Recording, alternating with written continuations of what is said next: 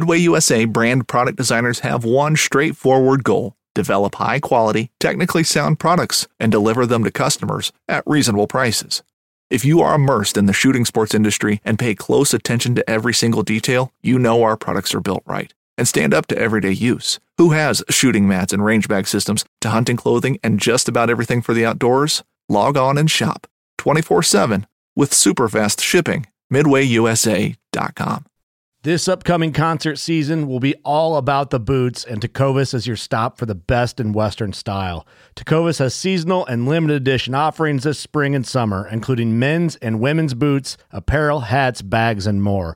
All Tecovas boots are made by hand in a time honored tradition with timeless styles that are always on trend. And Tecovas has first wear comfort with little to no break in period. It's hard to find this level of comfort paired with this level of style.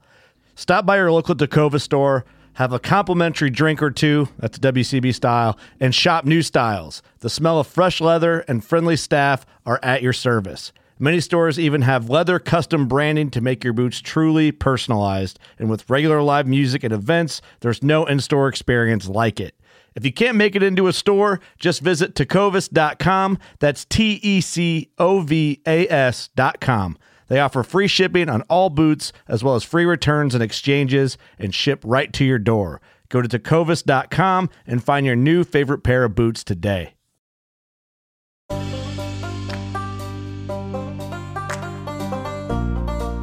Keep your face always toward the sunshine, and shadows will fall behind you. Walt Whitman. So I'm stepping off of a step and I'm wearing my calderas, and they got that really soft um, patch on the heel, like super, super soft. Mm-hmm. And I step on a piece of granite that's pointed up, and it hits right on, um, I guess, a cyst that had grown around a nerve from the plantar fasciitis, and it broke it. It broke it, and I immediately fell to the ground, got nauseous. You know, it hurt so bad, and I have a very high pain tolerance. I mean, I've got all these tattoos. I have a very high pain tolerance, not an issue. But I was at a point to where I was almost ready to throw up. Oh, And I sat there and I realized I'm 100 miles from nowhere. I'm Doc, and this is the John Freaking Muir Pod.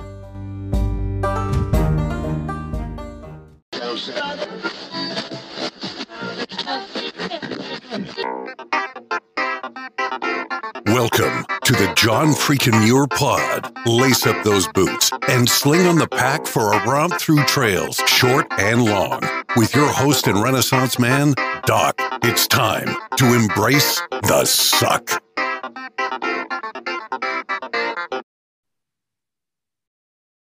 Welcome back to another week on the trail. I'm Doc, and this is the John Freaking Muir Pod.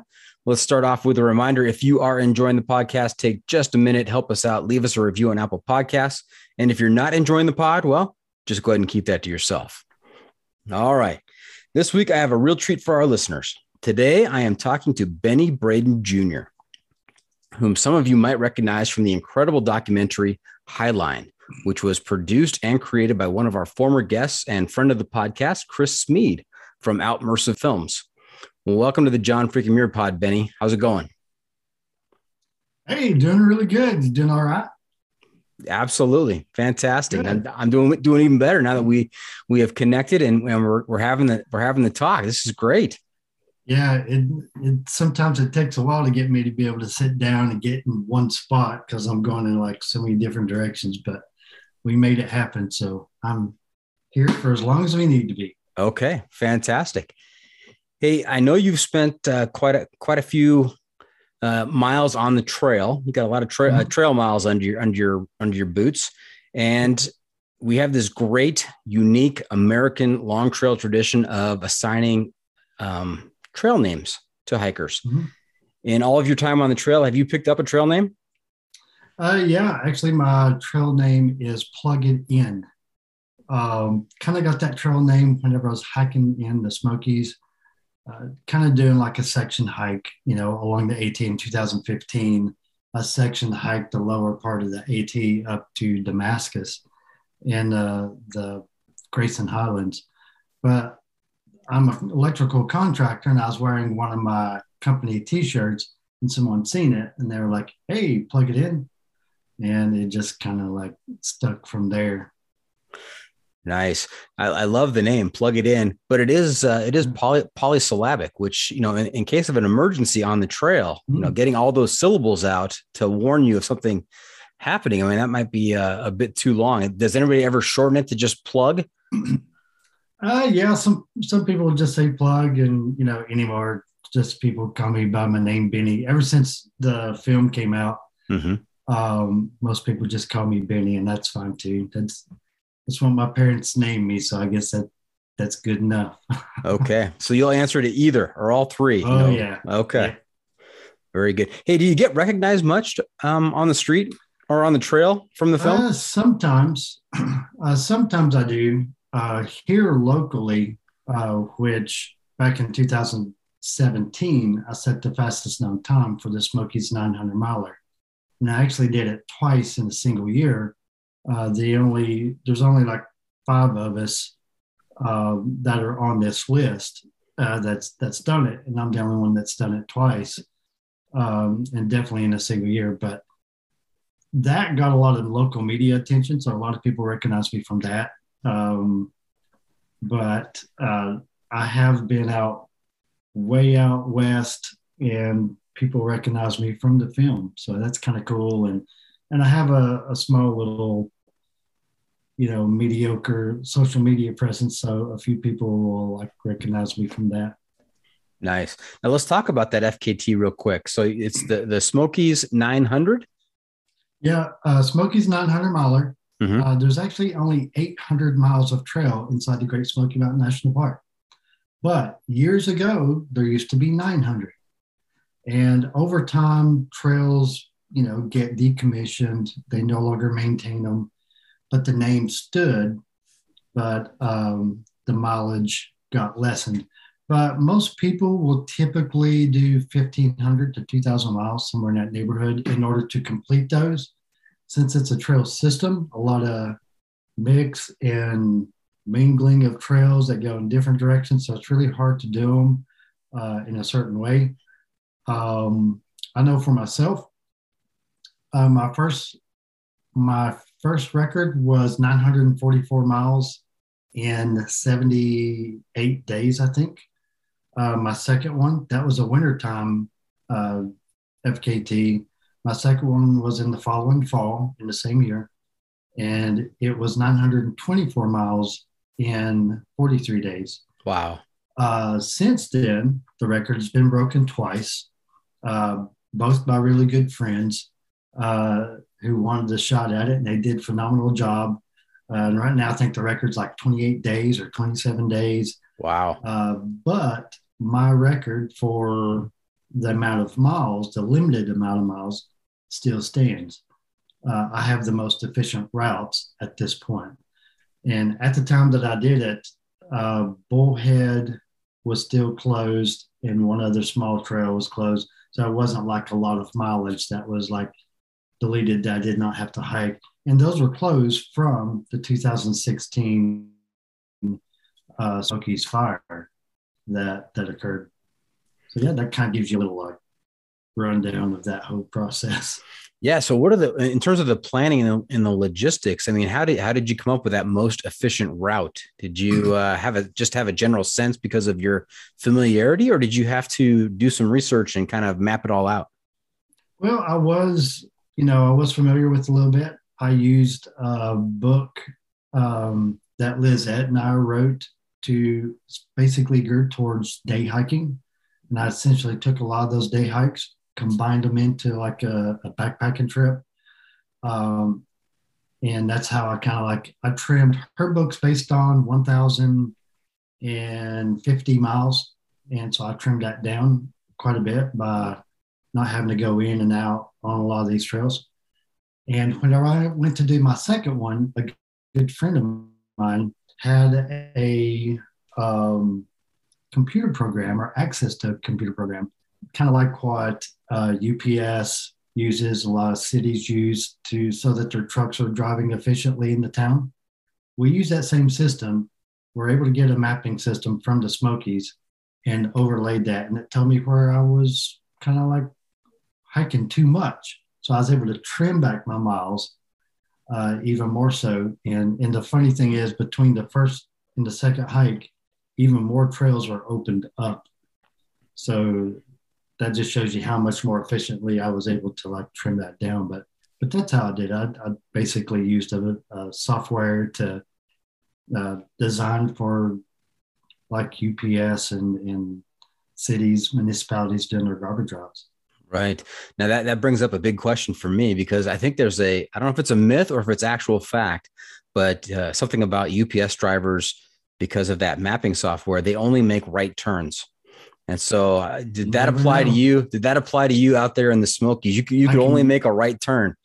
I can go left too. Okay. All right. Yeah. I can go left. all right. Nice. Very good.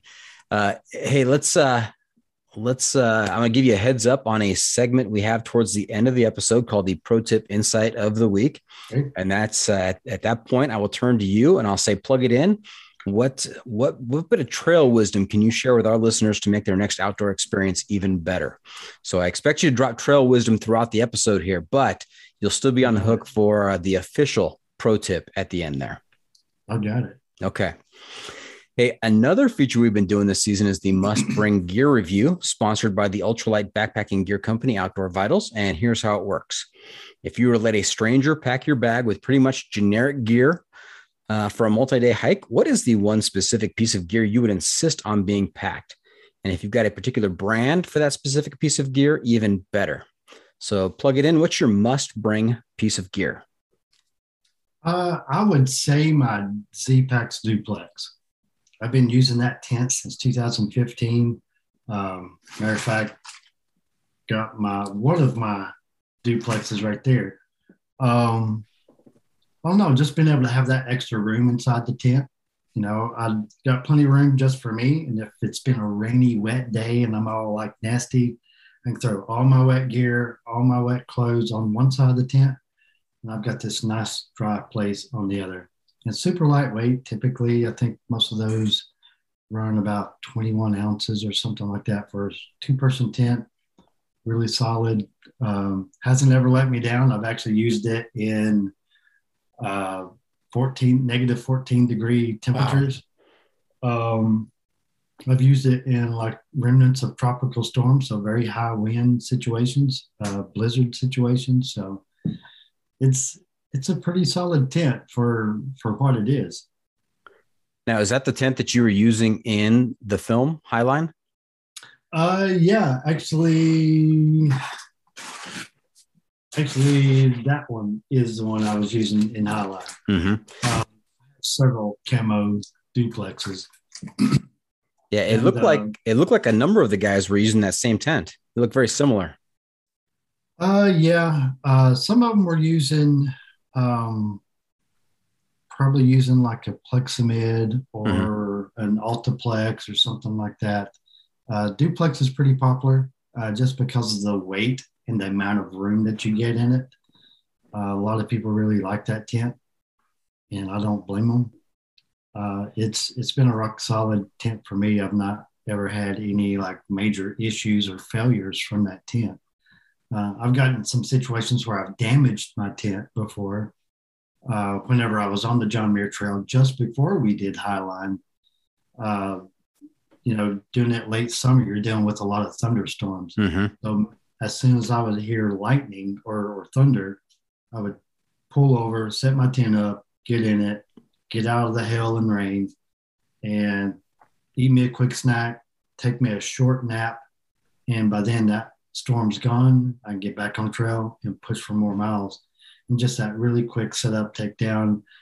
Uh, some of the times the storm was on me. So I need to be very fast. And might not look for like sharp rocks or something like that because everything's granite out there and everything right. is not forgiving.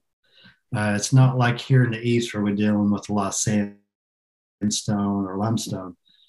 So it was. Uh, I, I'd gotten like a small little hole in a in one of my things, so in in the bottom and in my netting, and I think it's either from a rock or just where I just folding it up really quick and shoving it into pack and picking up more miles. Mm-hmm. Now, since we're we're going to get into a little bit of a gear discussion here, before I forget, uh, in the movie Highline, you're hiking with four other guys. There's five five buddies out there hiking, and we'll we'll talk about the movie uh, a little bit later. But um, there's a backstory for each of you, and I was really intrigued not only by your story but also by by Joe's story.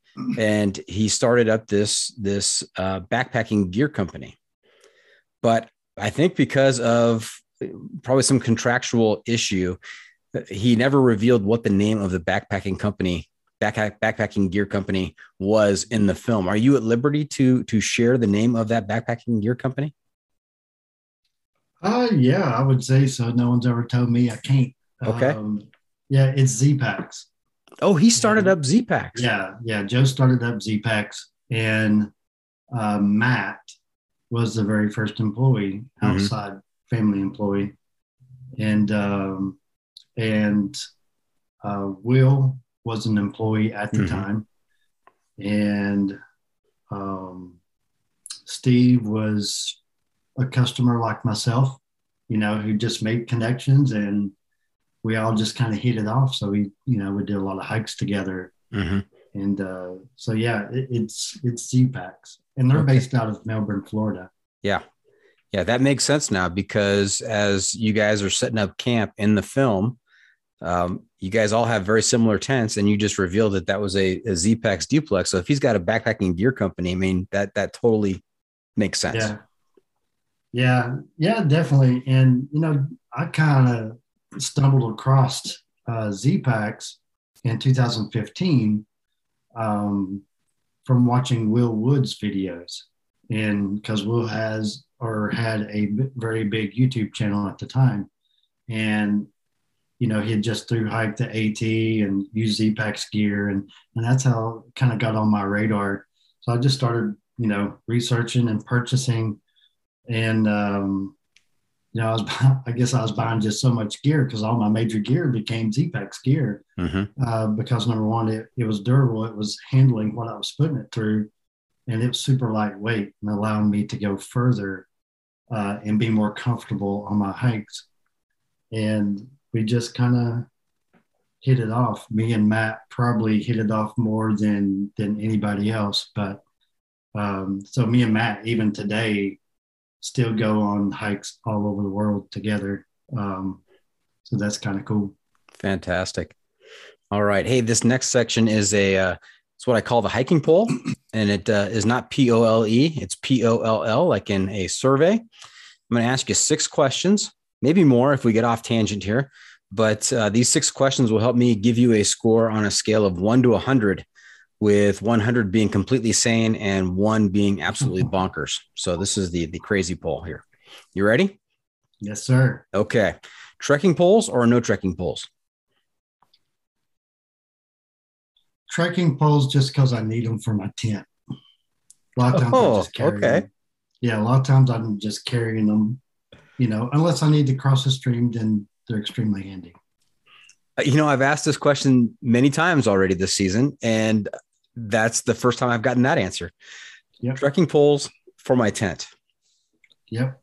Okay. Because that's how it sets up. It, it needs poles to set up. It doesn't come with like, you know, regular tent poles, let's say like an REI tent or something like that. Um, but yeah, that's yeah. And I've toyed with the idea of just using because they sell like a tent type pole to, for that.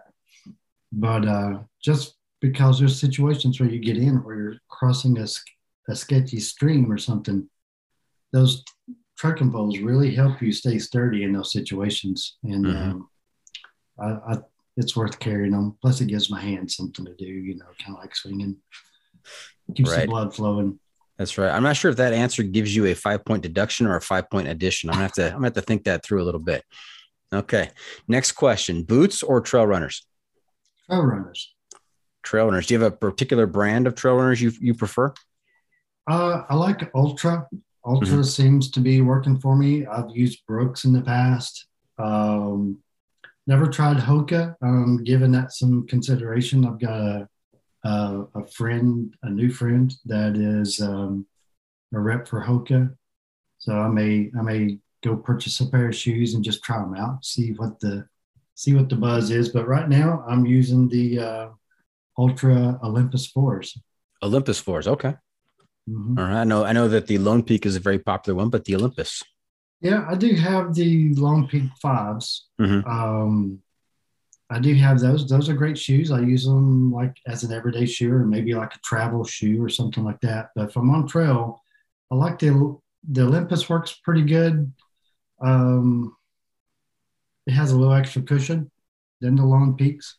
Mhm. Uh, the only thing I don't like about them is the lugs stick out a little bit.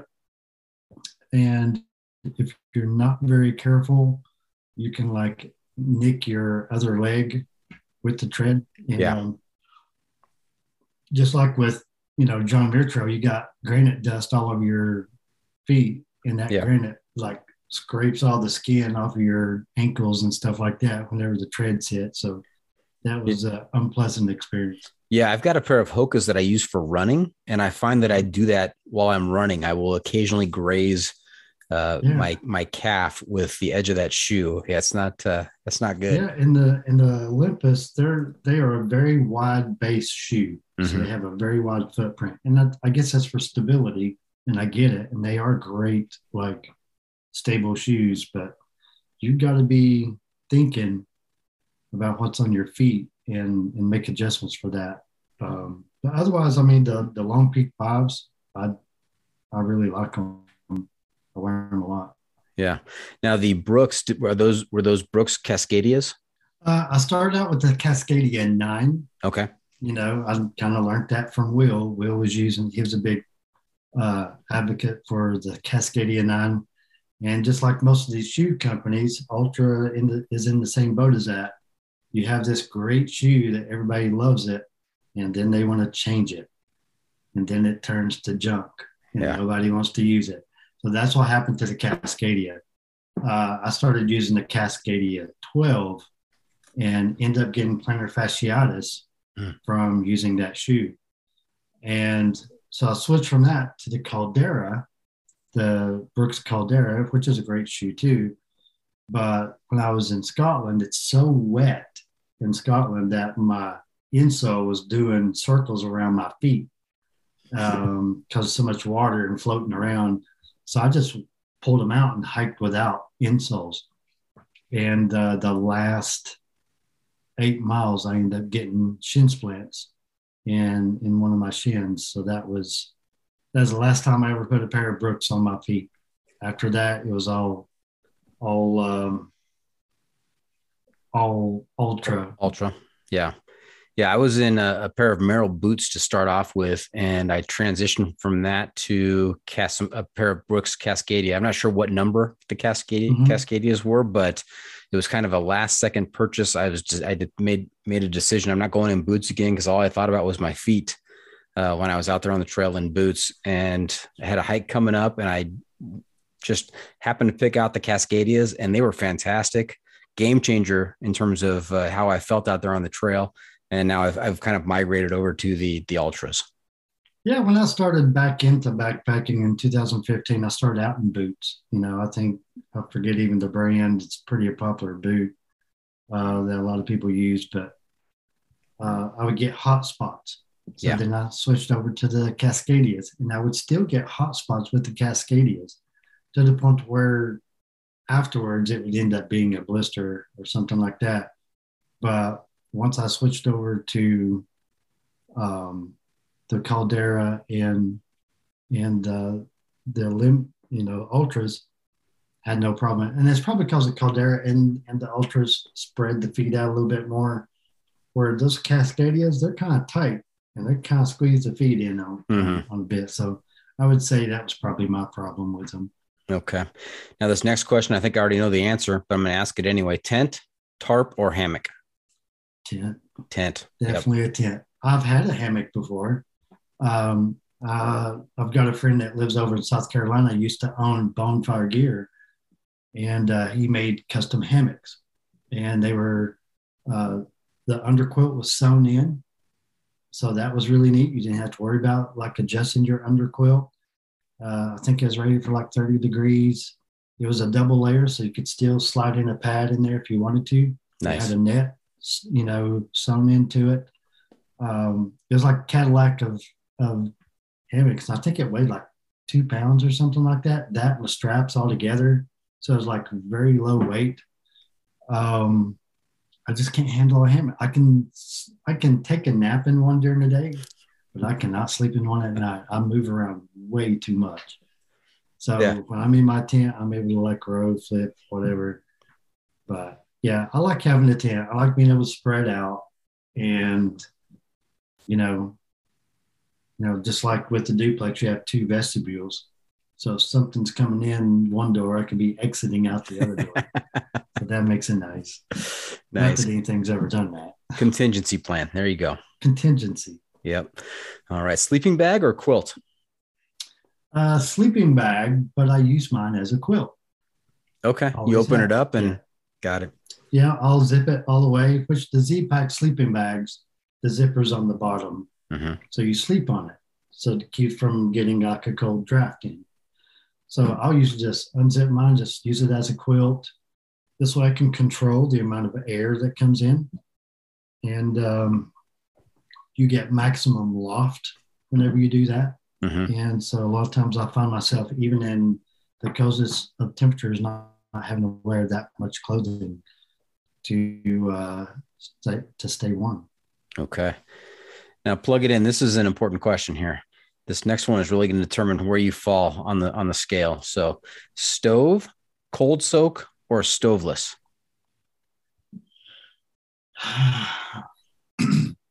kind of a mix. Uh, here in the last in the last year or so, I've been using the stove. Prior to that, I code soak. Oh, And even depends, even today, depending on the trip and the time of year, I may still code soak. Um, I do love my coffee in the morning. I've become very like addicted to that. Um, but honestly, if it wasn't for the coffee, I'd probably code soak because I can technically code soak all of my meals, and and wouldn't have no problem doing that. That coffee, you got to have it. now what is the what is your best go to cold soak meal? Um, well, I mean, oatmeal is so easy. It's like ridiculous. Um, a lot of times, you know, maybe some couscous uh, mixed in with maybe some uh, dehydrated veggies or something like that. Um, I've got uh, like I'll use like evergreen adventure meals or something of that nature. They're a dehydrated meal that is in compostable packaging. It's all you know, all plant based and all that. Uh, I find myself being able to code soak some of those meals. Uh, they have like a chili mac that, that I can code soak, or maybe a lentil stew that code soaks pretty decent. Um, but occasionally, you know, I still like heating up some water and putting it in there and having it, you know, especially if you've been hiking in the cold temperatures, you know, you've been out there for for days. Sometimes that warm meal is just enough to get you through, you know, to the next day. Uh, so I no longer attempt to cold soak in winter. Wintertime, I, I like to have a stove, you know, and it also works as a safety device. Things go wrong, you'd warm up your hands, you know, you're trying to fight off frostbite, something like that. Uh, it, it's a great, you know, emergency heat source. Now, unfortunately, Benny, you stumbled across a four word combination that's an automatic 10 point deduction, and that was uh, cold soak chili mac. That's it's just uh, that's quite the combo right there. I'm, I apologize. It's, it's one you have to like, you have to have a a very strong palate. okay. Hey, uh, long trails. American long trails all run north to south or south to north, depending on your perspective. Or should they be hiked northbound or southbound? Um, whichever direction everybody else isn't going. Okay. Very good. I like that answer. I like that. That you just made up some I- points I right there. do- I don't do crowds too well, and uh, you know, I always try to strive to leave no impact wherever I go. Uh, you know, whenever I'm camping, I never do a campfire. You know, unless someone else is doing a campfire, then I'll go enjoy that one. But I'm not going to build one on my own because I don't want to leave that impact. And so a lot of times you don't even know my tent has been setting in where it was setting at. Um, but you know, I just think we can all do something, and if that means going in the opposite direction, then maybe that will help. You know, because you're not flowing with the flow of traffic. So you have all these groups of people camping in one area and heavily impacting an area. And then you got to think they're all going to the bathroom too. So, and not all of them know how to do that properly. So we're dealing with all that. And then if I'm going the other direction, I can blow by heavily impacted areas and get into an area that's not that impacted, or maybe get off trail enough to where I'm in an area that's not impacted at all. And uh, sit there and, and, you know, camp for the night and move on. Well, plug it in. I really enjoyed those answers. Let me let me do some quick math here. Let's see. You uh, got to carry the three. Gonna gonna divide by two, multiply by pi. This is one of the highest scores we've had in this. You you we score you score an go. 80, 84. 84. Okay. Solid.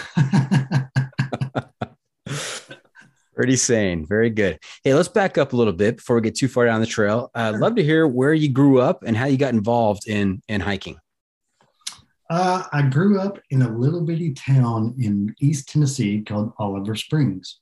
Really like tiny, tiny town. Um, it's just kind of along the outskirts of Oak Ridge. Oak Ridge is uh, one of the towns that where they helped make components for the atomic bomb way back in the 1940s. Uh, matter of fact, Oak Ridge also has the uh, nickname as a secret city the the town was actually gated off. Anybody who worked at the at the plants where they made uh, all the materials, they lived inside the city, and no one else was allowed in. And so everything was in there that you would need, like shopping centers, whatever. But they would not let you. You know, you had to go through a guarded gate, kind of like how a little bit how Los Alamos is right now. Now, if you take certain roads going into Los Alamos, you know, there's going to be a guard shack there and there's going to be a guard there to see what you're doing, what you're planning on doing, and stuff like that. That was basically kind of the same thing, except a lot more restricted way back, way back when. But uh, City of Oak Ridge has gone past that now. You know, they do a lot more. Uh, the city's grown. They no longer have gates. Uh, one of the one or two of the government plants have actually shut down. Uh, it's more of a technology thing now. One of the plants have been turned into um, a plant where they do like the supercomputer, like the world's fastest supercomputer exists there. Mhm. Uh, so that's really cool. They're doing a lot of that technology, and still like Y12, uh, they still do weaponry and different things of that nature and deal with nuclear stuff. Uh, so there's still some component of, of stuff like that going on there. But outside that, Oak Ridge is just like a normal town that you would drive to. But but Oliver Springs is just on the outside of that, right at the very edge of the Cumberland Plateau. The Cumberland Mountains uh, rise up, and you'll uh, a lot of coal, a lot of coal mines and stuff like that used to exist. My father was a coal miner, and um, very few of those actually exist here now. And were you an only child? Uh, no, um, I was the oldest child. Um, I had one sibling, and he was born in in '73, and I was born in in no, he was born in '75. I was born in '73. That was just me and my little brother there growing up. Hmm And I know from the film Highline and the story that you shared there that uh, he passed, and you adopted his his two daughters. Yes. Yeah. Yeah. We adopted his two daughters, and um, one of them's already grown up and moved out, and the other one, she's 16 and learning how to drive, and will be getting her driver's license hopefully on Monday. And uh, so, so yeah, it, it's it's really cool. It's just me and her here. A lot of a lot of things in in life change, you know, and stuff like that. So um, I'm no longer married, and it's just me and my daughter here, and uh, she's already graduated. She she did the Penn Foster thing, so, so Oh wow! she's already graduated, ready to move on into adulthood and, and all that. Well, we wish here at the, the John Freaking Muir Pod, we wish her the best of luck on Monday in her driver's test. Yes, yes, definitely. I'm I'm tired of chauffeuring. you're gonna get you're gonna get a little bit of freedom back when, once she once she can drive Just herself. a little bit, yeah. Yeah. Now, how did how did you get involved in in through hiking? How did how did it how did the idea occur to you? It'd be a good idea to throw everything on your back and and be out in the in the wilderness for days and weeks on end. You know, probably watching Will's videos. Um, in 2014, I guess I was binge watching all of his videos um, and really got that bug back. Obviously, growing up in East Tennessee, you're in a lot of rural areas. I live in a rural area. Um, so you have a lot of access to woods and trails. And so I grew up playing in the woods. I mean, my grandparents lived at the very edge of the Cumberland Plateau and they had like a line of cliffs that bordered their property. And you could just see out across the East Tennessee Valley all the way over to the Smoky Mountains on a clear day. And so we were always out playing and doing different things. And uh, my high school spring break, I went to a, a national um, recreation area called Big South Fork. So I went there to backpack and camp while everybody else went to, you know, uh, probably Panama City or somewhere else to party at the beach. I was doing my woods thing, but um, I kind of stepped away from that uh, quite a few years, and especially my early 20s doing first responder stuff like that uh, took up a lot of my time. So I wasn't like, I didn't want to be away uh, in case, you know, I needed to respond to something. So once I retired out of all that, I kind of started considering getting back into backpacking and Will's videos were just like bringing me like sucking me into that zone again. So I started just section hiking on the AT, little sections here and there, you know, three day, you know, four days, something like that. Sometimes just a two day.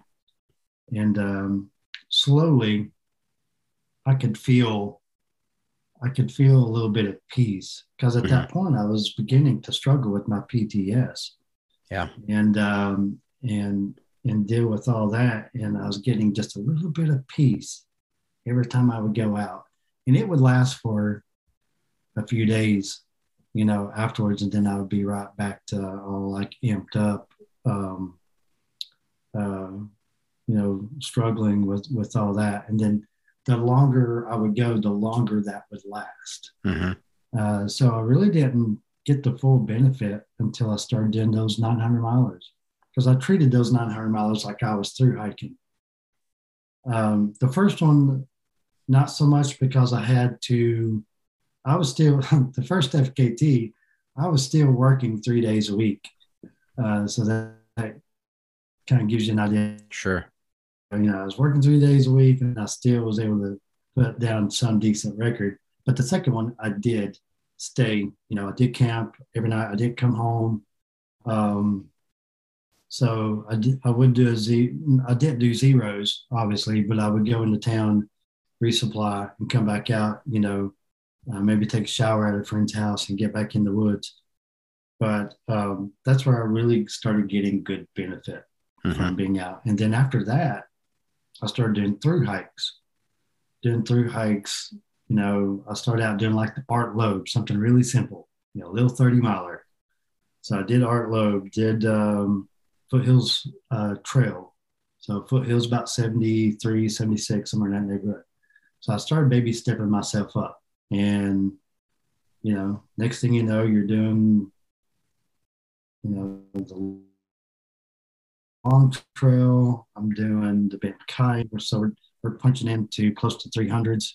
Um, and then the summer that we did Highline, I started out doing the long trail, came home, repacked, did the JMT, didn't get to come home, stayed out there, stayed in Vegas for a day or two, and then went on into Salt Lake and then met up with the rest of the guys.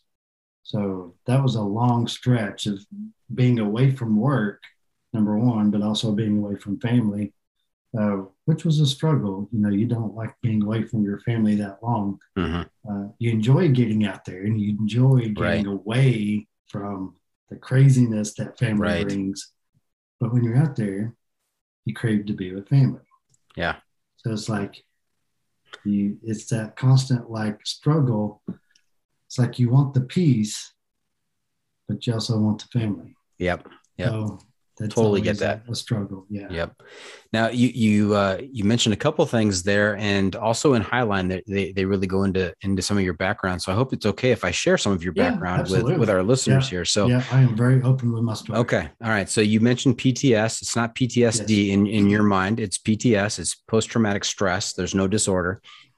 right. excuse, excuse me, and that really kind of came about because you you were you had your career was in was in you were an EMT and involved in water rescue, and you over the course of your career you saw some some pretty horrific things. Yeah, I, I was um, I was an EMT uh, for quite a few years and uh, volunteered with the local fire department, uh, with the local rescue squad, and worked um, with a local ambulance service as an EMT. Mhm. Um, I taught vehicle extrication, so I taught other departments how to use the jaws of life. Mhm. Uh, also taught swiftwater rescue with the state of Tennessee. So I taught other rescuers how to read the water and how to make that decision of whether you go in and attempt to save this person or you or you don't. Mhm. Um, there's a risk benefit thing that we always weigh whenever we're in rescue. Obviously, the benefit has to outweigh the risk, and and if it's the other way around, then then it's a no go. Uh, and sometimes that's really hard, you know, unless you can like lay eyes on somebody and you know that you can save them and stuff like that. Um, and obviously, as rescuers, we do everything that we possibly can. We're not just going to walk away and say, "Ah, it's too too bad." We figure out a way to do it safely. So it may take us a minute to figure out a better way uh, to guarantee that everybody goes home. But but yeah, you know, doing um, doing the extrications. You know, we have I forty that runs right through our county, so we have a lot of vehicle accidents. A lot of times are very uh, very horrific Mhm. you know, accidents. They can get pretty gnarly. I was also a rescue diver. So I headed our water rescue team here in our county. And uh, so we would recover, you know, drowning victims uh, or maybe even just stolen property for the sheriff's department. You know, we would do that stuff too. But unfortunately, in, in, in those, in those areas, you, you see a lot of stuff, you know, and that old adage, once seen can't be unseen, is very true. Mhm. And those things make a mark. And post traumatic stress, PTS, uh, definitely is not a disorder by no means. It's actually an injury to the brain. It's like you're you're experiencing something so traumatic, so like not normal that your brain is scarred from it. Your brain it's almost like it glitches. Yeah, if I uh, if I was to explain it, and kind of like how I explained in my in the documentary, you know, um, I believe that in those situations that the the brain will actually cut out sections of time. You know, cut out let let's say a traumatic incident. Mhm. It's going to cut that out, and it's going to set that over here so you can function normal. Uh, anytime you deal with trauma, you know, you hear of the whole thing of shock. That whole shocks section, I believe, is where the brain is in actively taking pieces, figuring out what it needs to delete or put in archive so that you can function normal. Yeah, it's a, de- it's a def- be dwelling on defense. It's a defense mechanism, survival, survival skill. Yeah. Exactly. So as it's clipping, you know, pieces of memory out, sometimes it pulls a little bit more than what it needs. And that gets really like aggravating whenever it does that. So because there's a lot of things you you forget, you know, you forget different as, aspects of life, you know, things that occurred or whatever that were good things. And so I find myself um, you know, not being able to remember, you know, a lot of different things in certain time periods that, you know, that makes it kind of tough. And then all of a sudden I may have like a, something may happen and trigger a memory and the brain allows this little piece to come back and put in place.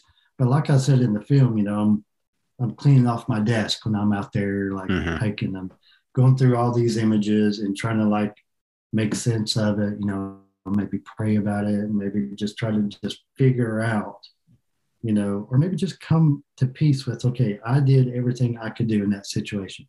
Yeah. I could have not, I couldn't have gotten there any quicker. I couldn't have Mhm. done anything to change the outcome of that or whatever. And then I'm able to put that back in the file where it goes. And eventually my, the pile on my desk will go away. But, you know, until then, I'm, I'm going to be cleaning off my desk. Yep. And I think you also used a phrase uh, saying that you were softened by the trail. And that, I think that's a beautiful way to put it.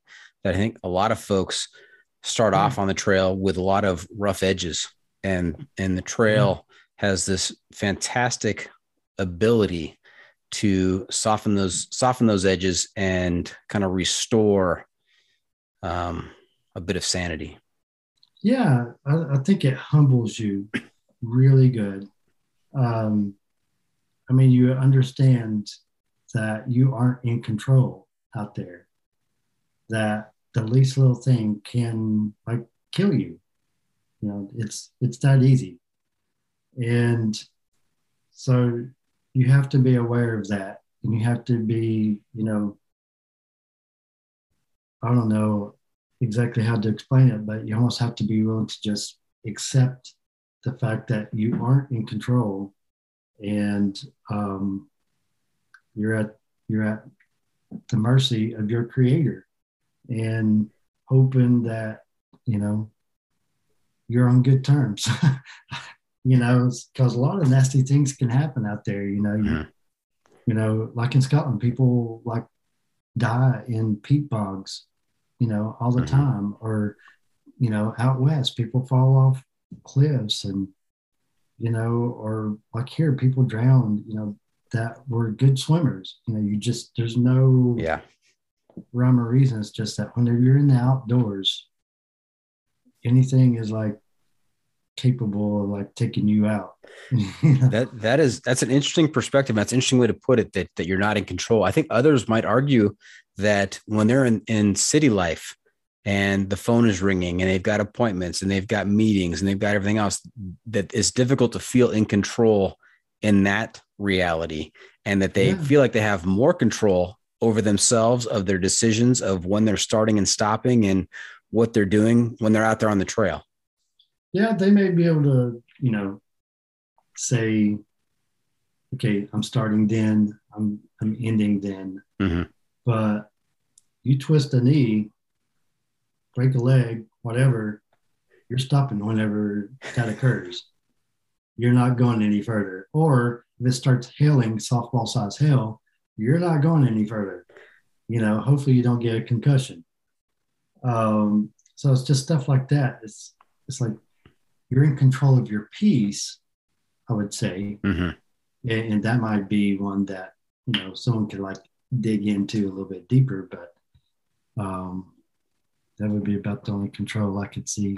I like to think i'm in control because i'll wait i'll say like okay i'm going to here. You know we're going to do good or i'm going to stop here. And i'm going to fish this and then i'm going to go. At the end of the day you end up wherever you end up you know because half the time i'll get to where i want to go and it's like eh, i think i can push for a little bit more. Right. you know, get a little insurance, you know, for the trip. Yep. And uh, so push a little bit forward. That's less I have to do later. And so if later, if I want to do a zero or Nero or just do a late start, I can do that. I have that built in at that point. Uh, I like calling that insurance. So it gives me gives me wiggle room. Very appropriate. That's a that's a fair point. That uh, you, you may you may have starting and stopping times in mind, but all it takes is is one misstep or uh, softball size hail. So good it's point. like when I was on the JMT. Uh, just before that, before we did Highline, I had plantar fasciitis still. So I'm stepping off of a step and I'm wearing my calderas. And they got that really soft um, patch on the heel, like super, super soft. Mm-hmm. And I step on a piece of granite that's pointed up and it hits right on, um, I guess, a cyst that had grown around a nerve from the plantar fasciitis and it broke it. it broke it. And I immediately fell to the ground, got nauseous. You know, it hurt so bad. And I have a very high pain tolerance. I mean, I've got all these tattoos. I have a very high pain tolerance, not an issue. But I was at a point to where I was almost ready to throw up. Oh. And I sat there and I realized I'm 100 miles from nowhere. I'm like, I'm to have to walk out here. I have no like GPS, Garmin thing. I don't have nothing. I'm to have to like walk my happy butt out of this situation. And I sat there for a little bit and you know, then got up, started walking, limping. But gradually, by the end of the day, my foot never hurt again. It was done. Wow, you just toughed it out. Yeah, yeah. It, it just it didn't. It stopped hurting. It, it never never hurt again. Hmm. Um, that scar tissue spread away off that nerve, so that nerve is no longer being pinched, and the scar tissue was out of the way where it's not putting pressure on anything else. So it worked out really good. I ended up going and getting therapy later to kind of deal with some of that scar tissue to break that up. But, mm-hmm. but yeah, that that was a close point to where my hike could have been done. Yeah. Yep. Out of your control. Yep. Okay. Hey, we're going to take a quick break. When we come back, we're going to hear some more stories from the trail and hear about some other things that Plug It In is involved with. So stay tuned for that. We'll be right back.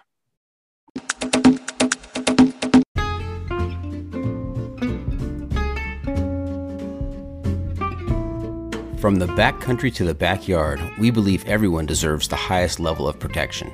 Since 1984, Sawyer Products offers the best, most technologically advanced solutions for protection against sun, bugs, and water, using time released liposome technology, topical insect repellents, and new standards in water filtration. And with every Sawyer product you buy, you are helping to provide clean water through 140 charities in 80 countries with their long lasting water filters. Every Sawyer product you buy is an investment in our common humanity. Choose Sawyer and keep the adventure going knowing that their products have been tested and chosen by those who count on serious protection on the trail all day long.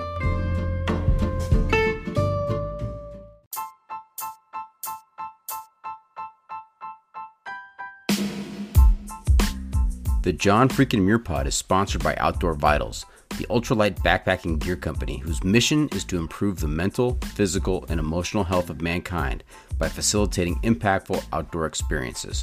Outdoor Vitals creates innovative technical products with confidence inspiring education that empower outdoor ultralight adventurers. Their focus on performance enables you to live ultralight with gear you can actually be confident with. Whether you're looking for an ultralight sleep system, shelter, or pack, or if you're looking for top quality apparel for the trail, you can find it at Outdoor Vitals. Do yourself a favor live ultralight. Want to make a podcast? Spotify's got a platform that lets you make one super easily, then distribute it everywhere and even earn money, all in one place for free. It's called Spotify for Podcasters, and here's how it works Spotify for Podcasters lets you record and edit podcasts right from your phone or computer. So no matter what your setup is like, you can start creating today. Then you can distribute your pod- podcast to Spotify and everywhere else podcasts are heard. Video podcasts are also available on Spotify. With Spotify for podcasters, you can earn money in a variety of ways, including ads and podcast subscriptions. And best of all, it's totally free with no catch. Since I discovered Spotify for podcasters, I feel like my creativity has raised to another level. I highly recommend you give it a try. Download the Spotify for Podcasters app or go to www.spotify.com backslash podcasters to get started.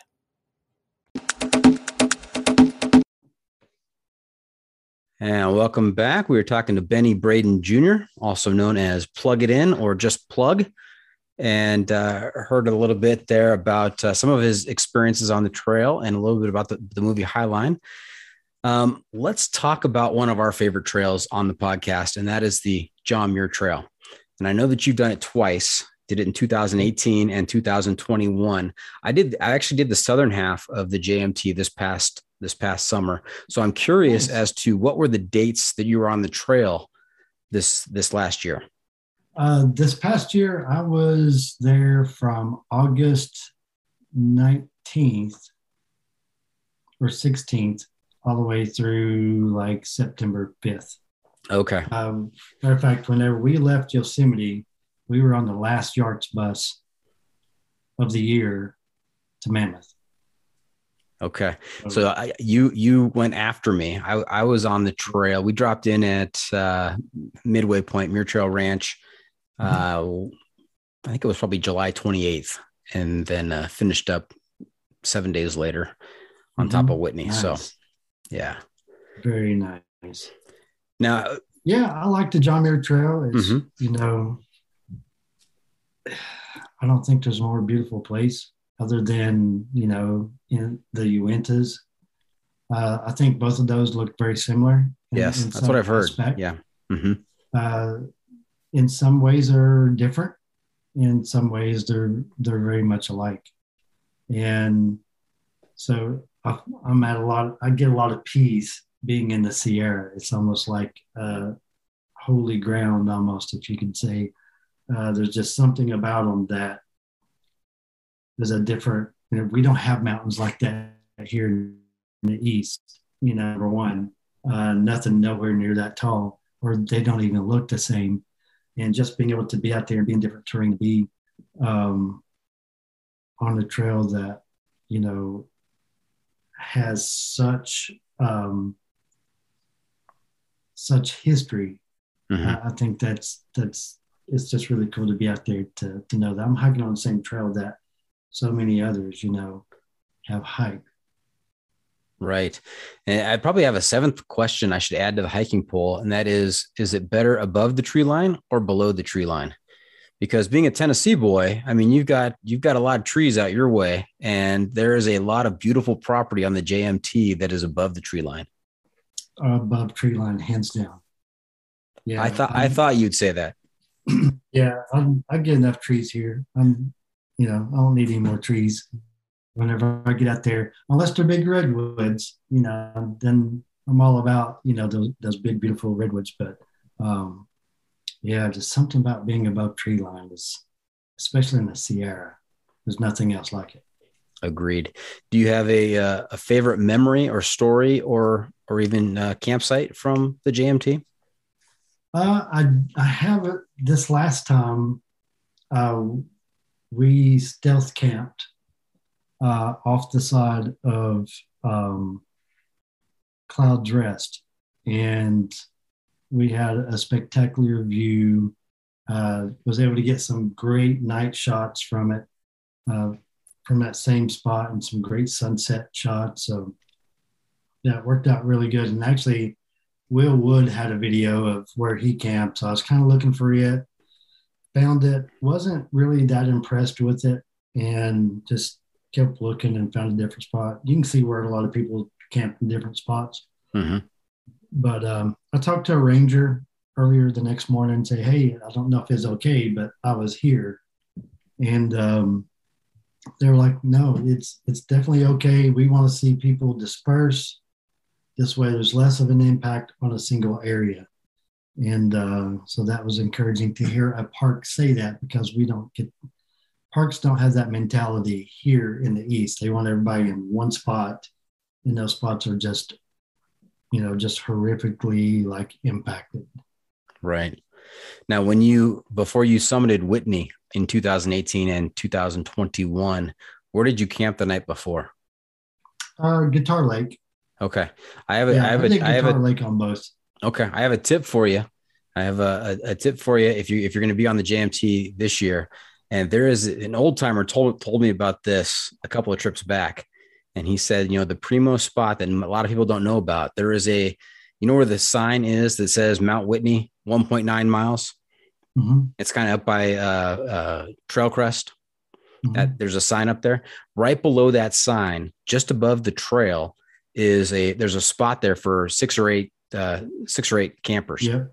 and yeah, there- yeah there's no water up there you got to bring your own water up but Yeah. it, the view is Yeah. spectacular it is spectacular and the last couple of times i've done this i have camped there and i've gotten up there in the late afternoon set up camp and then head up to whitney for a sunset summit and it, it basically i'm the only guy up there and it is just gorgeous That is amazing. I typically hit uh, Whitney for a sunrise, like a lot of people do. hmm Um, probably one of my most memorable ones was um, I would say whenever I would I did the High Sierra Trail in 2020. Mhm. Uh, we were up there doing our normal stuff, you know, that morning, and someone had said, "Hey, look, there's a shadow." And I turned and looked back, you know, east, I mean west, and you could see the shadow of Mount Whitney that the sun was like making because you have all the fade, you know, haze and fog and all that, Right. uh, different stuff in the air to kind of like where you can see shadow against the sky. And so I was able to catch, you know, with my camera, the shadow of Mount Whitney. So that was really cool. Uh, and also on that trip, we had a full moon and we never used our headlamps the first time as we were climbing up Mount Whitney. So that was really neat, you know, with everything being granite and the light reflecting off all that white rock.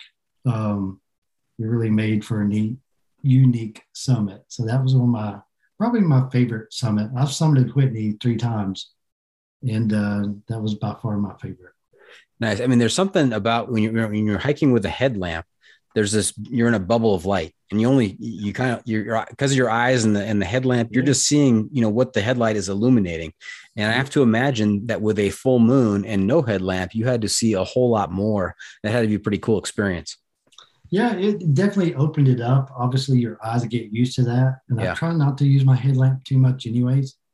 But it was really neat, you know, being able to climb Whitney and look down at Hitchcock and Yeah. know, look back at guitar and just still be able to see those things, you know, because of the the full moon and all that. So that, that was really neat. And um, man, you're talking about a magical moment. That was really cool. Yeah. Now, have you um on the High Sierra Trail? You hiked that in 2020. Uh, yes, uh, in 2020, actually, we hiked it. We were there just days after the Whitney earthquake. Oh wow. Remember that? Yeah, I do. They had, you know, we were trying to like communicate with Forest Service, you know, um, because they emailed us our, our permit, but we were trying to see because we were exiting Whitney Portal. We had someone coming and picking us up, Mhm. and so we weren't sure if we were going to have to, if we could even get down the mountain, or if once we were down there, if we can even go down the road, if the road was missing or whatever. We had no idea what the destruction would, was. But fortunately, by the time we got there, they had it open back up. And um, I never want to do those switchbacks ever again in my whole life. I'm done. yes. Now, so you finished at Whitney. Did you start at Crescent Meadow? I did. Yeah. Yep. Okay. And that's about what 71, 75 miles, something along those lines. Something like that. I wish they would figure that out. That's uh, I hate being on a trail where they don't know the actual mileage of the trail. It's like, come on, somebody's got to know this, and, and there's got to be, especially with an official site or something like that. Somebody Mhm. really has to like, you know, do some math. Let's figure out what these miles are because those are important. That's right. That's right. Details. Let's get the details, right. Details. That's it. Now, some friends and I, we we hiked, uh, we did an out and back. So we, we hiked some of the High Sierra Trail a few years back. We went from Crescent Meadow out to uh, Precipice Lake, which is just above Hamilton Lakes.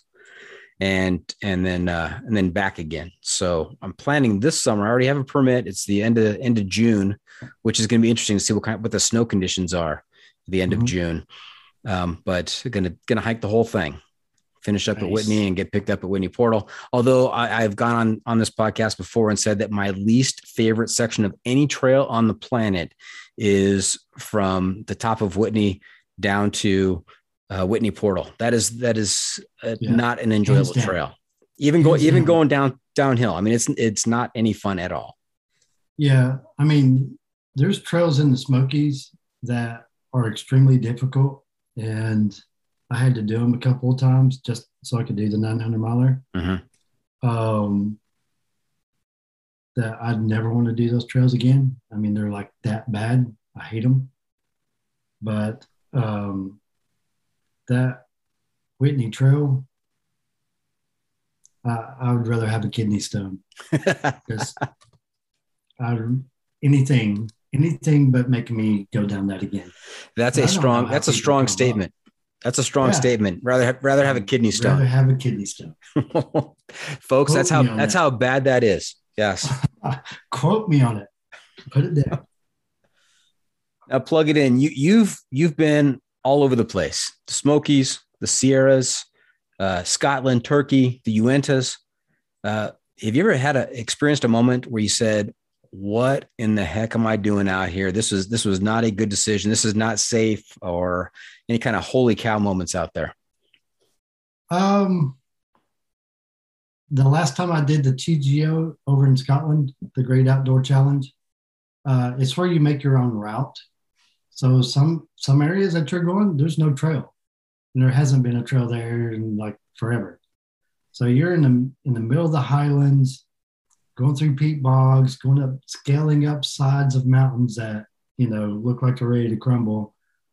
And we were dropping down. We went over one little spot and came down, and um, I had thrown my trekking poles off, and uh, I was thinking, man, this this is so sketchy. This isn't going to be good. But another, we end up, you know, everything was okay. But when it comes to the worst spot was on the long trail. Going up over Mansfield, it was raining, it was storming, rain was blowing in sideways. And to climb Mansfield, whenever you're doing the long trail, you have to go up some ladders, you have to like jump some like rock crevices. And with everything being slick and wet, that made it even worse. And um, we, uh, this girl from Montreal, we ended up connecting with her, me, Matt, and Will were, were doing long trail. So she's hiking with us. And uh, one spot that Matt had to grab her, she almost was like fall. I mean, in this rock crevice, we're we can see the tops of trees are like level with us. That's how like deep and long this is. So we get up on uh, Summit Mansfield, and it's this crazy, crazy weather. And we got to we got to like descend. We got to get off this thing, and it is dang near vertical, and it's wet. And once again, you're in a spot where you just throw your trekking poles off, you know, and try to figure out how to like wedge your way in between these two rocks to scramble down this like crevice to get down to where um, the trail continues. And I never, that was so bad that that was sketchy. Um, and then, of course, on the side of Leidy Peak, when we were doing Highline, Yes. and all of us are up there. And I see these clouds and I'm eyeballing because I'm used to being in the Sierra and watching those things just pop up. But I can see these and I can see that they're getting bigger and they're getting closer. And I kept telling a few of them, I was like, we need to be moving. You know, this thing's getting ready to get serious. And I hadn't said that like two minutes. And a big, huge crack of thunder.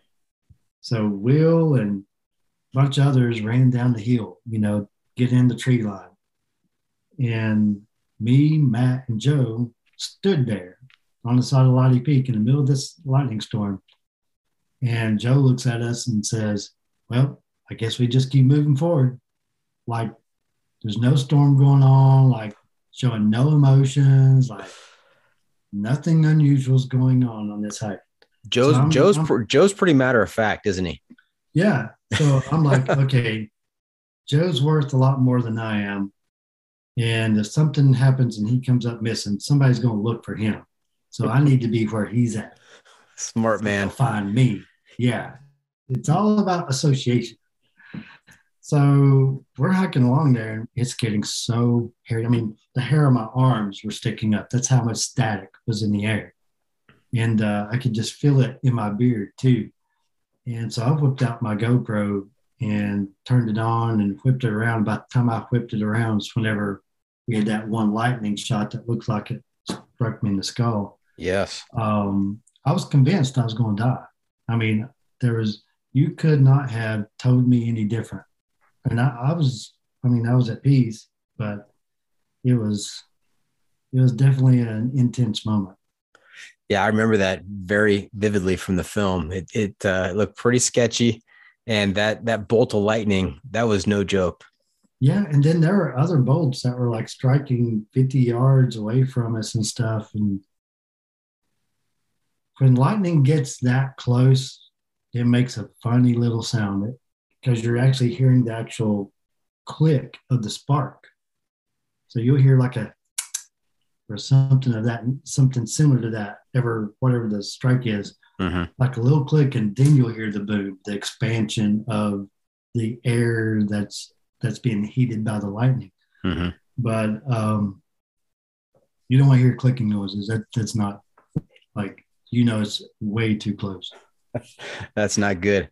Uh, we had a we had a guest on earlier this year who talked about his time in the JMT this past summer, and he got stuck in a lightning storm, and he had he pitched his tent, and then decided he did not want to be too close to the tree, and so he actually took his his uh, bear canister about 50 yards away and sat on it out in the middle of of nowhere, and a lightning strike hit hit the tree about 50 yards away from him, and he said that uh, he couldn't hear for about 10 15 minutes afterwards his ears were just ringing and he couldn't feel his hands they were numb for a, a good half hour Probably from the static electricity that or Yeah. something.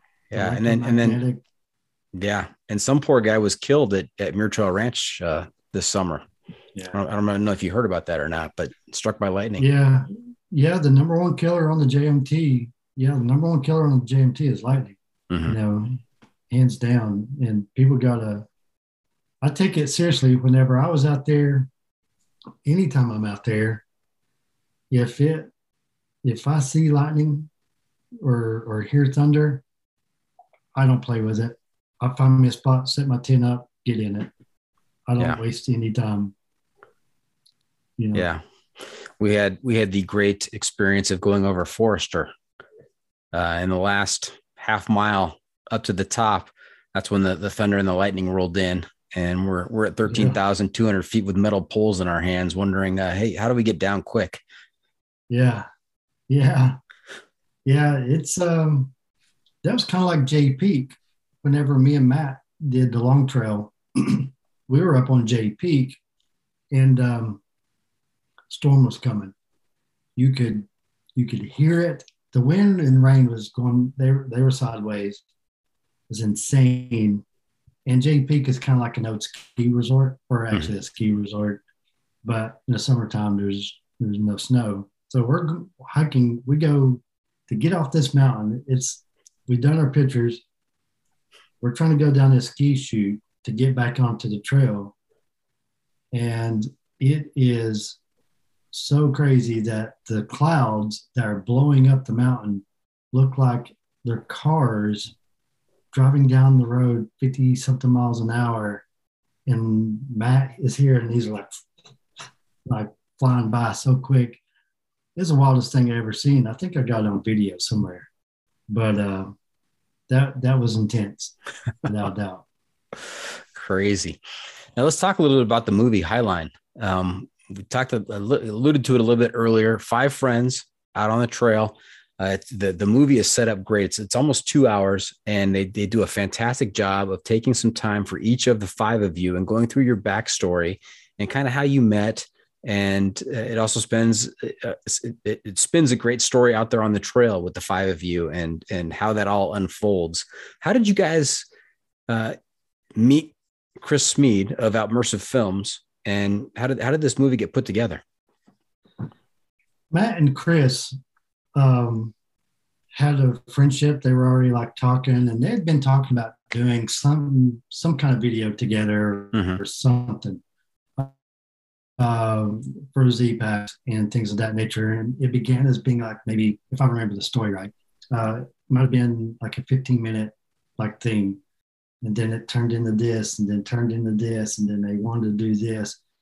And whenever they decided to actually make a full length documentary out of it, um, Matt reached out to me and said, Hey, you know, would you be interested in doing this and sharing your story? And I was like, Sure. I've, I've never done anything like that before. And it's a great opportunity to share, you know, um, my, my personal story that might help someone through their PTS struggle. Mm-hmm. Um, you know, because first responders struggle with PTS uh, more um, than, let's say, military members and not saying that what they experience is like any less. I'm not saying that at all. I mean, it, it's a different breed of trauma.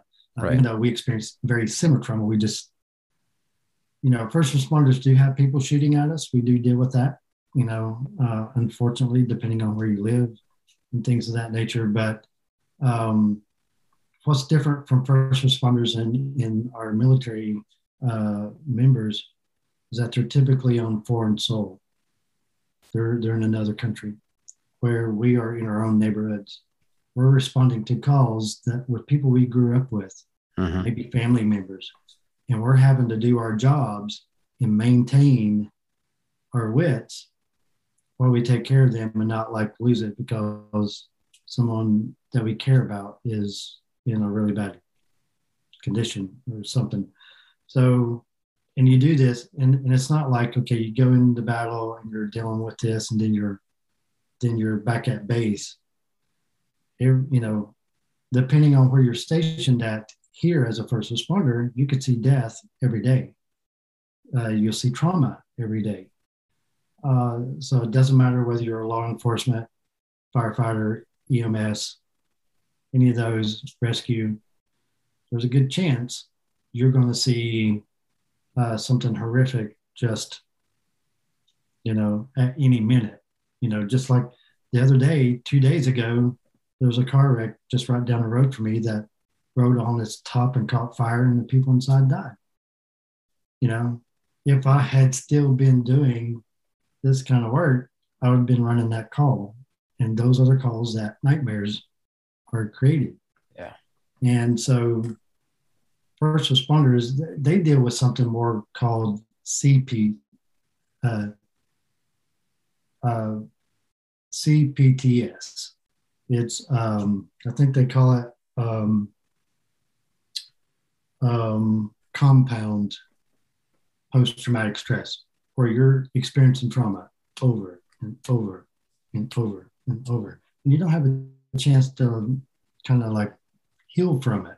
Mm-hmm. Like you get back to the you get back to the base to the station and you're having to clean the equipment and you're having to get right back up there and run another one and depending on how the craziness is going in the world in your neighborhood you may be going like all night long. I've, I've done calls where i've ran fires where there were fatalities and then run autopsy runs take those uh, the bodies to Nashville for an autopsy uh, as part of the rescue squad. And be going like all this time, all those hours and and get back and then having to go do a shift at the EMS. And mm-hmm. so it's it, it never would like there's no breaks. It's endless. Right. So uh, I tell I just tell folks that you know just kind of be aware of that with first responders that it's depending on where you're stationed, it can it can be rough. That's why a lot of those folks don't, you know, that's why there's a high turnover. Mm-hmm. I only made it like 13, 14, 15 years in the field before I said, okay, that's enough. Yeah. That's, I can't do that. Well, Yeah. Chris Chris Smead does a, a wonderful job with Highline in sharing your story and, and sharing your backstory, uh, as well as the the stories of the other guys. And if you if you if you're listening right now and you have not seen Highline, you need to pause the podcast right now, find Highline. I think I watched on YouTube uh, for a minimal cost, and it is well worth the I think the the four or five dollars that you pay to to see it. It is a a really well done movie that um, is it, just an impressive job by by the five of you and, and by Chris. So congratulations on that. Nice. Yeah, I appreciate it. I, I got the chance to take some pictures on that trip. And so they used a lot of my photos uh, and animated them.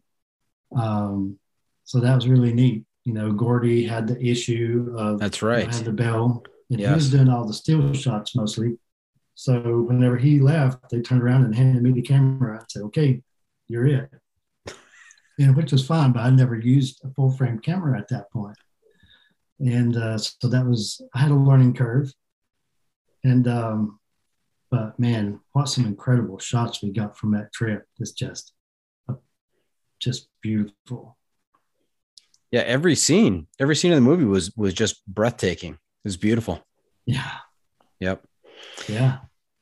Now plug it in. You're you're involved in some different organizations. One of which uh, really ties into what you were just talking about. Reboot Recovery.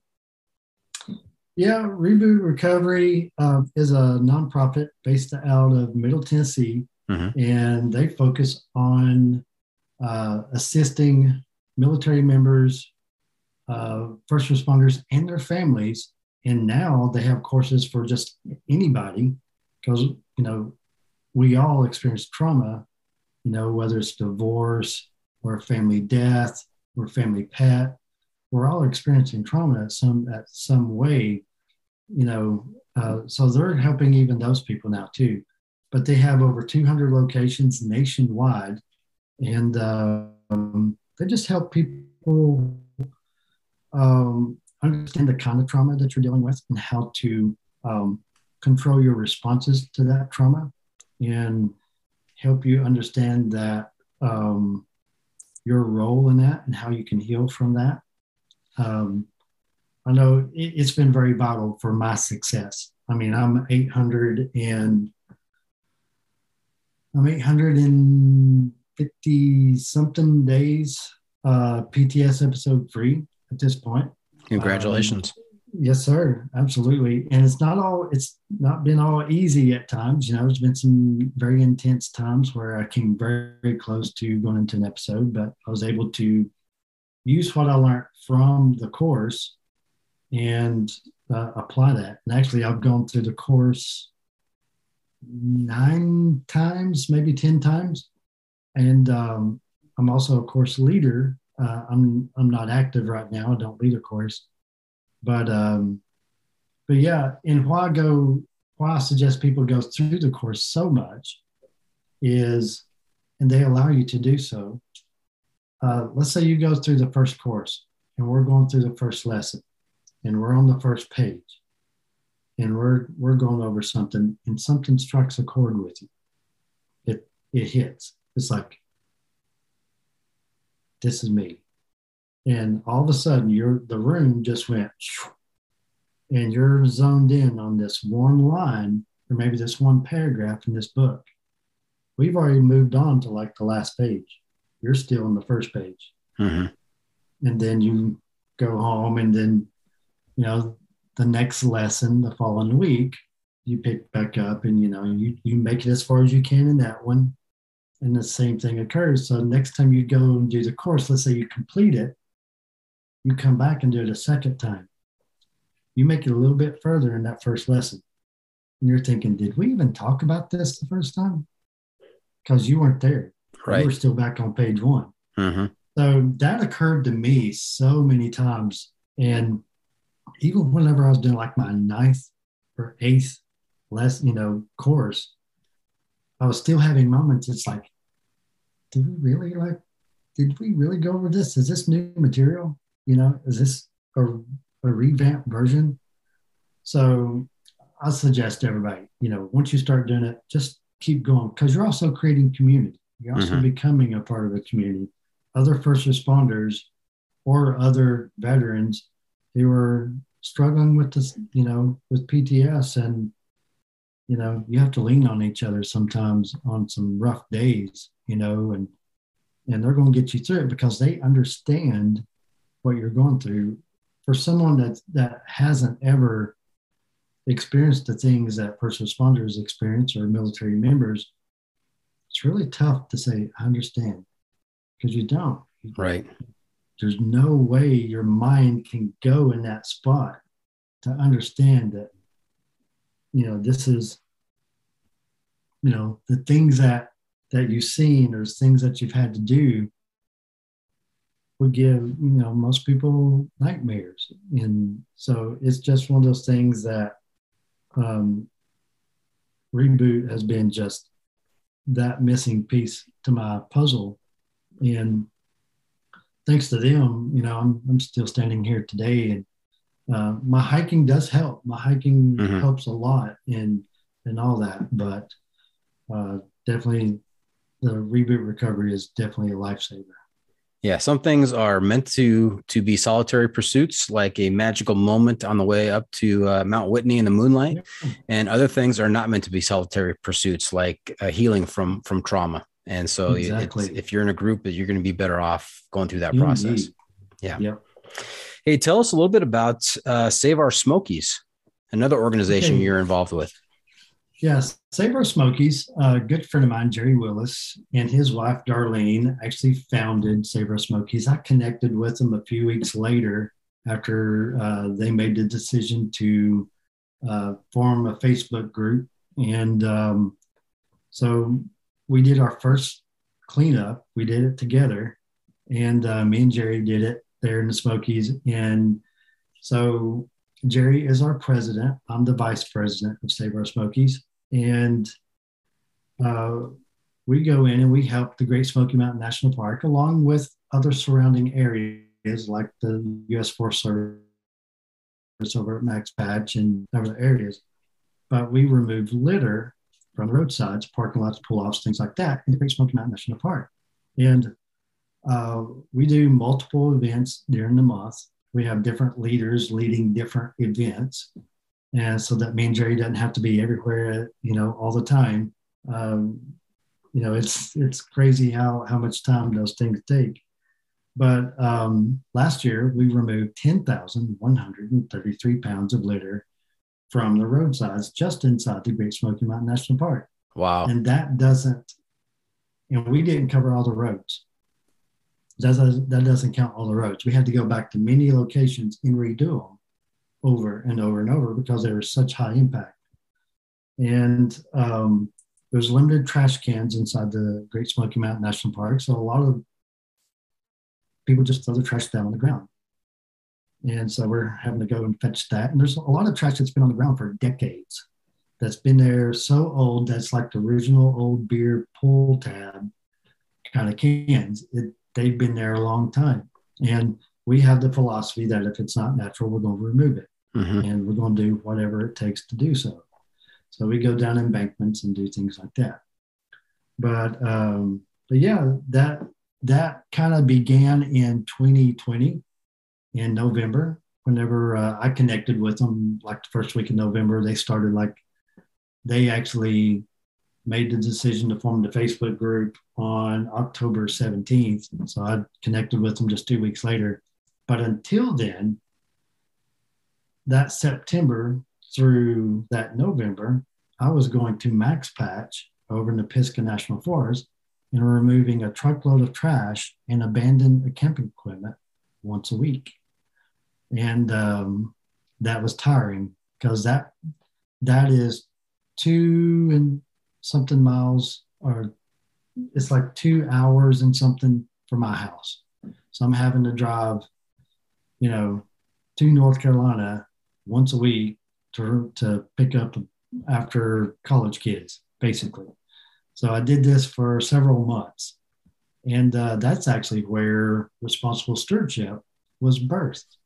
And, and that's the organization I founded.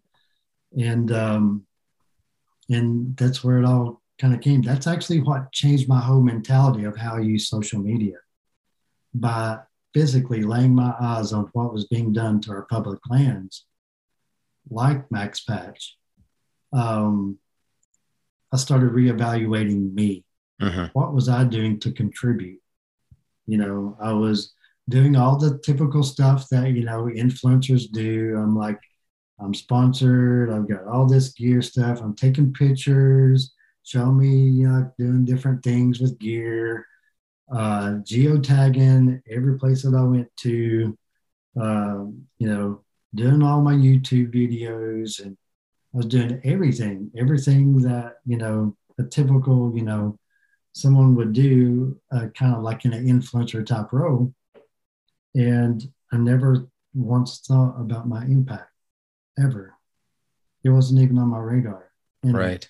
You know, where I'd gone to Turkey and hiked in Turkey, 90 miles or yeah, 90 miles along the back Black Sea, we have all this trash floating up and all this trash on the shoreline.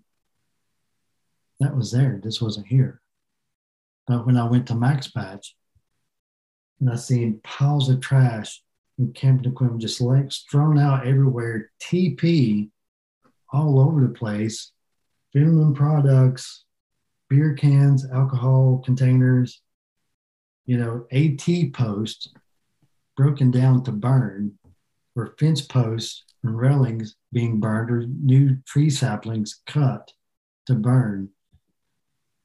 It, it was like something I'd never seen. It was I related to it being like a traumatizing event Mm-hmm. and how it just shakes you to the core and it makes your brain just you know it's almost like you know you hear the old record you know record albums people run that needle across it you know you hear that Yeah.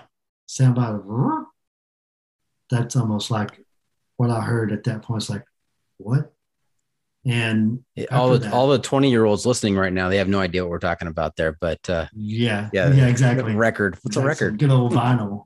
hey, it's coming back. Vinyl's coming back. But yeah, I just it changed my whole mentality of how I treat public lands. Yeah. So at that point, I became an advocate for public lands. I no longer was exploiting public lands. I became an advocate. So I switched my role. Mhm. And so I just started like trying to just focus on what am I doing? Focused on me first. Okay, what, what have I done to contribute to this? How many people did I lure to Max Patch or to the Smokies or wherever I went? Mhm. So I started going back through and I realized, okay, there's things I can do. I can put a stewardship message in my post. I can start advocating for public lands. I can start researching geotagging and what kind of negative effects that's having on, you know, um, our public lands. So long story short, in that whole process of build, you know, help building Save Our Smokies is, is what it is today. Um, you know, I put my little like signatures here and there, like inside the Save Our Smokies logo, it says responsible stewardship. Mhm.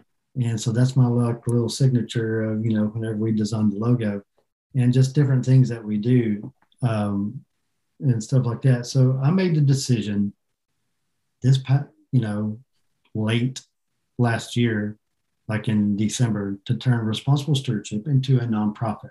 Nice. I realized that there's more things that we can do if we're a mon- nonprofit. So January 1, I filed, sent my paperwork, my attorney, all that. So we are waiting on our EIN number as I speak. And, uh, but yeah, we're out there. We have our web- website up, responsiblestewardship.org. And uh, we have a Amazon wish list that people can go on there and they can buy things on our behalf and it's shipped right to us. Uh, usually things like grabbers and trash bags, things like that, what do we have on the list at that time. Um, but we also made a thing of ethics, you know, how Leave No Trace has their principles Mhm. or Recreate Responsibly has their guidelines. You know, we have our ethics.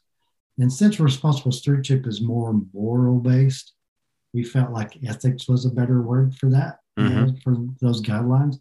And basically, uh, you know, the ethics are we want you to first know your impact, know your own personal impact you're placing on this location, whether it be physically or digitally, either one. You know, are you hiking on the actual trail? Or are you using a user made trail? You know, whenever you tag that place, are you thinking about what's best for this location? Or are you thinking about likes and follows? Right. And then we also want you to educate. We want you to educate others, but we want you to do it through your action. So, what better way to t- teach someone how to be a good steward, but show them how to be a good steward? Show them you do it first and let them follow, or empower them to inspire more people to follow. And on top of that, you're advocating. You know, advocate for for public lands, for the betterment treatment of public lands. Um, use your social media. Everybody has a voice. Everybody uses it on social media all the time. Use it for good. You know, there's a hashtag out there called influence for good. Mm-hmm. Influence for good. You know, stand up for public lands. If you see someone not treating public lands right, stand up for public lands and encourage them to change, encourage them to do different, you know, and not, you know, be negative. One of the things about responsible stewardship, we try to avoid any negative wording or anything of that nature. We want positive reinforcement, positive influence, as you could say. But also one of the one of the ethics is donate. Donate to organizations that are caring for those lands. Mm-hmm. You know, anytime I go to hike a trail, I join the conservancy or whatever that is over that trail. I also donate to the organization that is maintaining that trail because I'm placing a small impact on that trail when I'm my feet are on it. Right. Whether we like that or not, that's the simple fact. We're helping to like wash that out by donating so they can go in and they can do maintenance projects that maybe they weren't able to do before. Um, but then uh, one of our one of our most important um, ethics is also tag lightly. Tag lightly. Whenever Mhm. we were out in California, you've probably seen it out there. See those little bitty paper signs that they'll have outside of ranger stations? And some Yep. of them were kind of long with a lot of writing. Yep. Did you ever read any of those? Most of them were written by rangers and they were telling people to tag lightly. They're actually saying it tag lightly and don't be a problem visitor. Those were actual words they were Mhm. using, and you would never hear language like that on the East Coast. Um, you know, especially in the Smokies. You know, we don't want to do anything. You know, it seemed like park management don't want to do anything to offend anybody or send anybody away. No citations, anything like that. But out west, they were like, "Hey, don't be a problem visitor. Do what you're Right. supposed to do with your food because it causes problem for the next guy." Right. And so tag lightly, don't geotag. If you're doing geotags, if you feel like you have to do it, use a broad one. Use like the state, like California or Utah or Tennessee or North Carolina. Right. Don't use a specific tiny spot because you're zeroing in on the GPS location that everybody and their grandmother is going to be there. And not everybody treats public lands the same. That's And right. that's the sad fact. Yeah. And I, I associate it like this geotagging makes as much sense as you geotagging your house, opening your door, and leaving. You would never do that. Nope. Absolutely not. Why are we doing it to our, why are we doing it to our public lands? Fair point. Fair, Fair point. point. And as and a then our our last ethic, Go ahead. I'll wrap this up, is just together.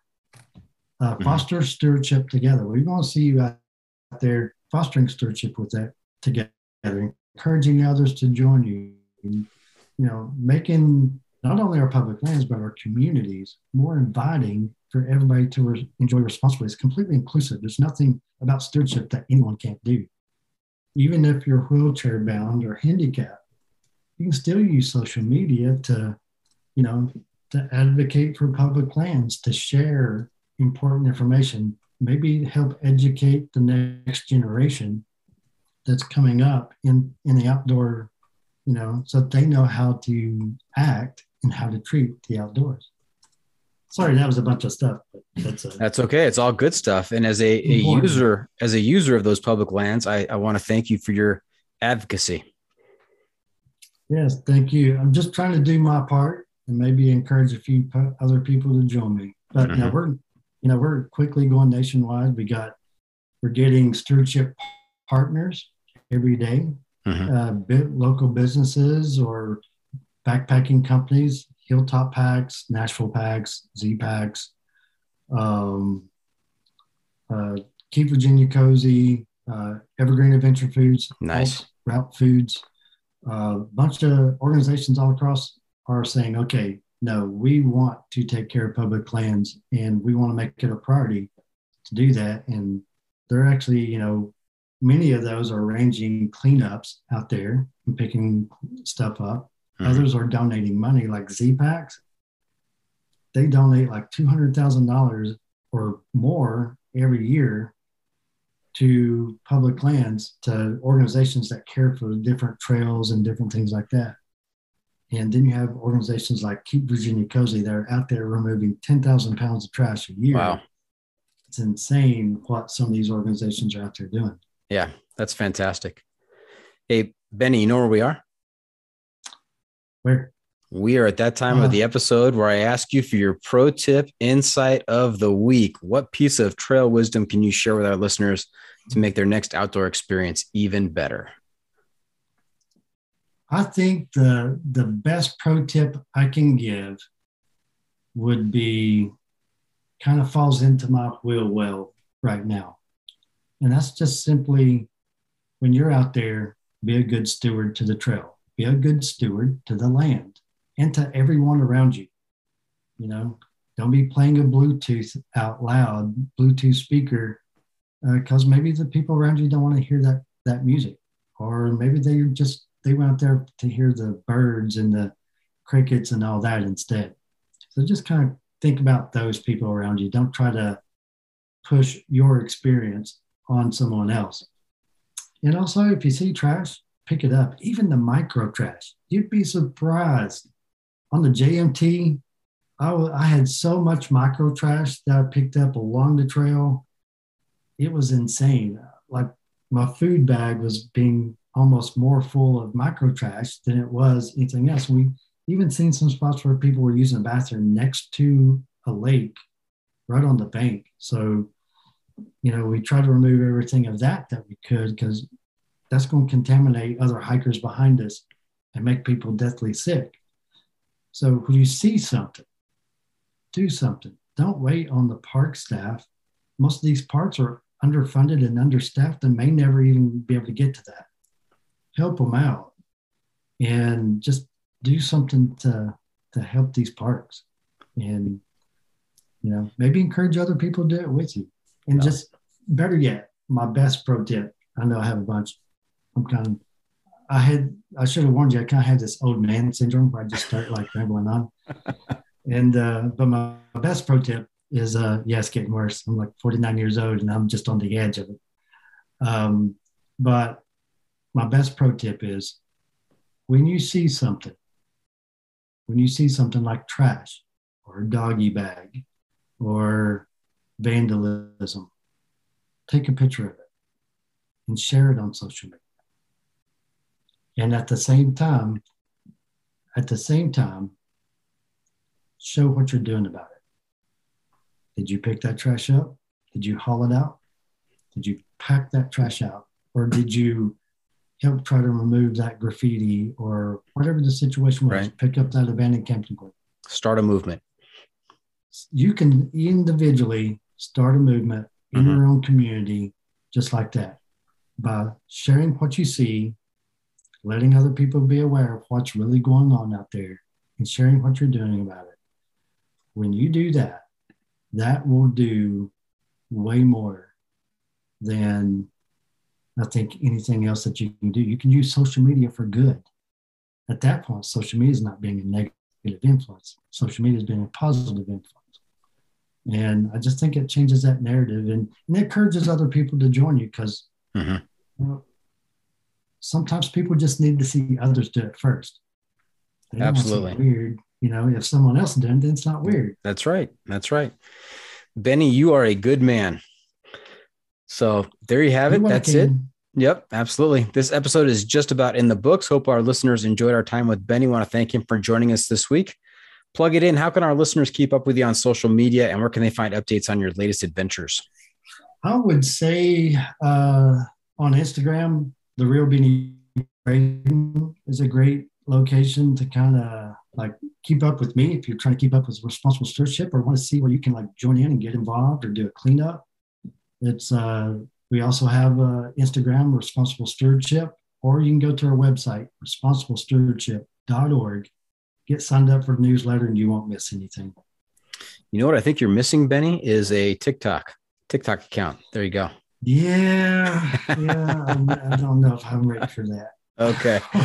Hey, remember to check out the podcast on social media as well. We are on Facebook, YouTube, Instagram, Twitter, and TikTok. And if you have comments or clips you want to share, you can send it to me at johnfreakingmuir at gmail.com. Benny, I'm also looking to you to share a recommendation for a book, a movie, a documentary, some kind of adventure media uh, to keep our listeners connected to the outdoors during the off season here. We're calling this our adventure media recommendation. And I'm already going to stipulate that people should watch Highline. But what else do you have for us? Yes, yes, definitely, definitely check out Highline. Highline is an absolute must. Another great uh, documentary is Through the Great Southwest. A good friend of mine, Darwin, uh, in his company, Outdoor Evolution, uh, made that documentary. You'll probably see my handsome beard inside that documentary as well. I have no speaking parts, but I do walk by the, the camera a few times. And there's actually one book that I think that would be interesting for people to read. And it's called, I think, Under the Smokies Moon or Chasing the Smokies Moon, something like that. Okay. A friend of mine, Nancy East, she's the current FKT holder for the Smokies 900 miler, but it kind of gives an insight of, of her FKT hike there in the Smokies because they approached it as a day hike versus uh, like a backpacking trip like I did. And everybody that did all the FKT holders in the in the Smokies, we all did it different.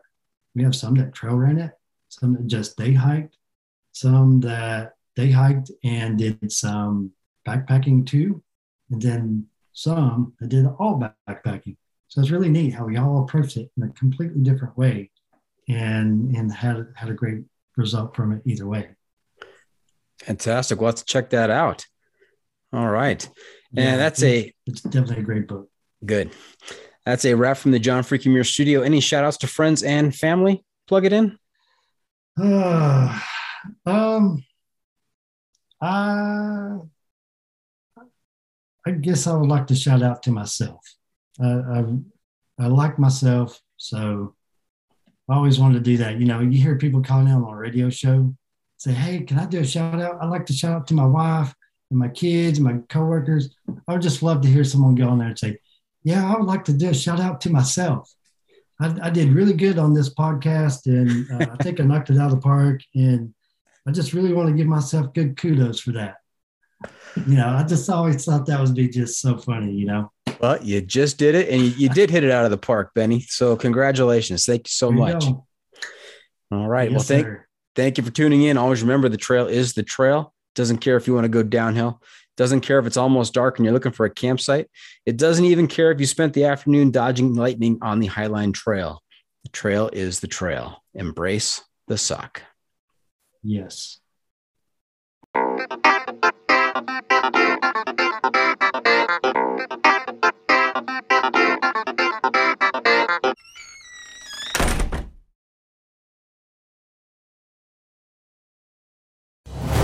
Brave anglers search for the one they call king, but who will take his throne? Tune in to Waypoint TV's Battle for Silver, Saturday, May 18th from 12 to 6 p.m. Eastern, presented by Abyss Battery. Waypoint TV.